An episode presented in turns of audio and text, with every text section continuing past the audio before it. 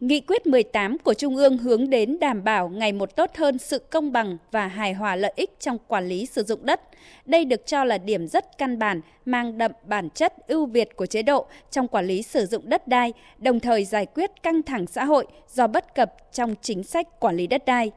Cụ thể hóa nghị quyết, dự thảo luật đất đai sửa đổi quy định nguyên tắc bồi thường khi nhà nước thu hồi đất. Giáo sư tiến sĩ Đặng Hùng Võ, nguyên Thứ trưởng Bộ Tài nguyên và Môi trường, phân tích. Lần này, nghị quyết nói rằng việc thu hồi đất thì phải đảm bảo đời sống của người bị thu hồi đất phải tốt hơn hoặc ít nhất là bằng trước khi bị thu hồi đất. Đấy là cả vấn đề lớn. Chính sách bồi thường hỗ trợ tái định cư dành cho người bị thu hồi đất thời gian qua từng bước hoàn thiện theo hướng tạo điều kiện ngày càng tốt hơn cho người có đất bị thu hồi, ổn định đời sống và sản xuất. Tuy nhiên, trong quá trình thực hiện, việc hỗ trợ tái định cư của người có đất bị thu hồi chưa thỏa đáng, dẫn đến tình trạng người dân không đồng thuận, bức xúc, làm phát sinh tranh chấp khiếu kiện, tố cáo về đất đai. Đồng tình với dự thảo luật đất đai sửa đổi, quy định bồi thường hỗ trợ tái định cư phải đi trước một bước khi quyết định thu hồi đất, đồng thời đảm bảo điều kiện sống bằng hoặc tốt hơn nơi ở cũ với người bị thu hồi đất.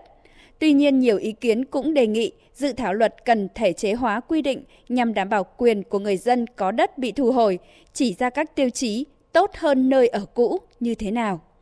Đất thu hồi người ta giá trị như thế nào, rồi đền bù bây giờ cái chỗ anh cho tôi ở đấy thì giá trị nó như thế nào, nó có tương xứng hay không.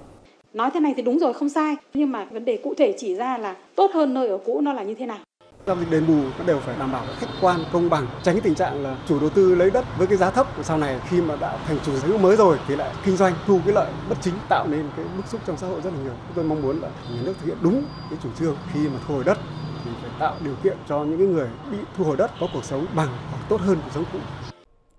Một vấn đề trong lần sửa đổi này đó là việc giải quyết tái định cư cho người dân. Theo đó, khu tái định cư phải đảm bảo các điều kiện về hạ tầng kỹ thuật như đường giao thông, đảm bảo kết nối giao thông liên kết với khu vực lân cận, điện chiếu sáng và điện sinh hoạt, hệ thống cấp thoát nước, thông tin liên lạc, xử lý môi trường. Hạ tầng xã hội đảm bảo về trường học, dịch vụ y tế, nhà văn hóa, khu vực thể thao, chợ, khu thương mại dịch vụ.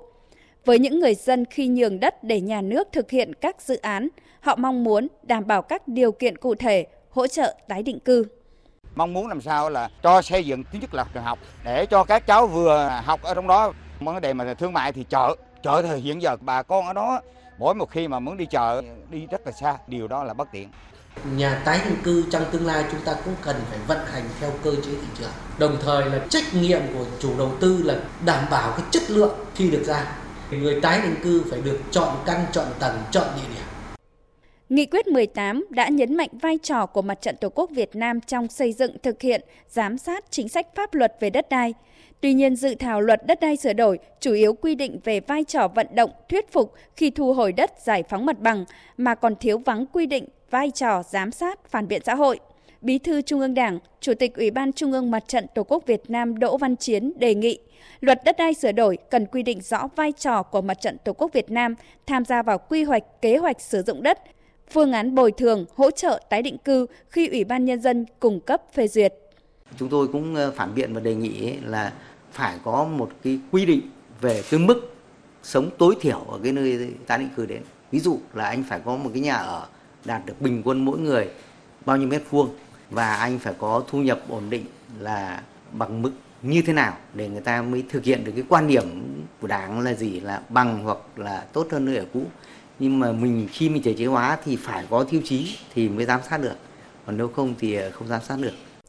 Đất đai là tư liệu sản xuất đặc biệt, giữ vai trò quan trọng trong vấn đề an ninh quốc phòng, phát triển kinh tế xã hội và ổn định đời sống của người dân. Vấn đề dung hòa lợi ích của nhà nước, người bị thu hồi đất và chủ đầu tư thực hiện dự án là vấn đề cần được ưu tiên, vừa giải quyết quỹ đất cho mục tiêu phát triển đất nước, đồng thời giải quyết vấn đề liên quan đến đời sống, sản xuất của người bị thu hồi đất, giữ vững ổn định, công bằng xã hội.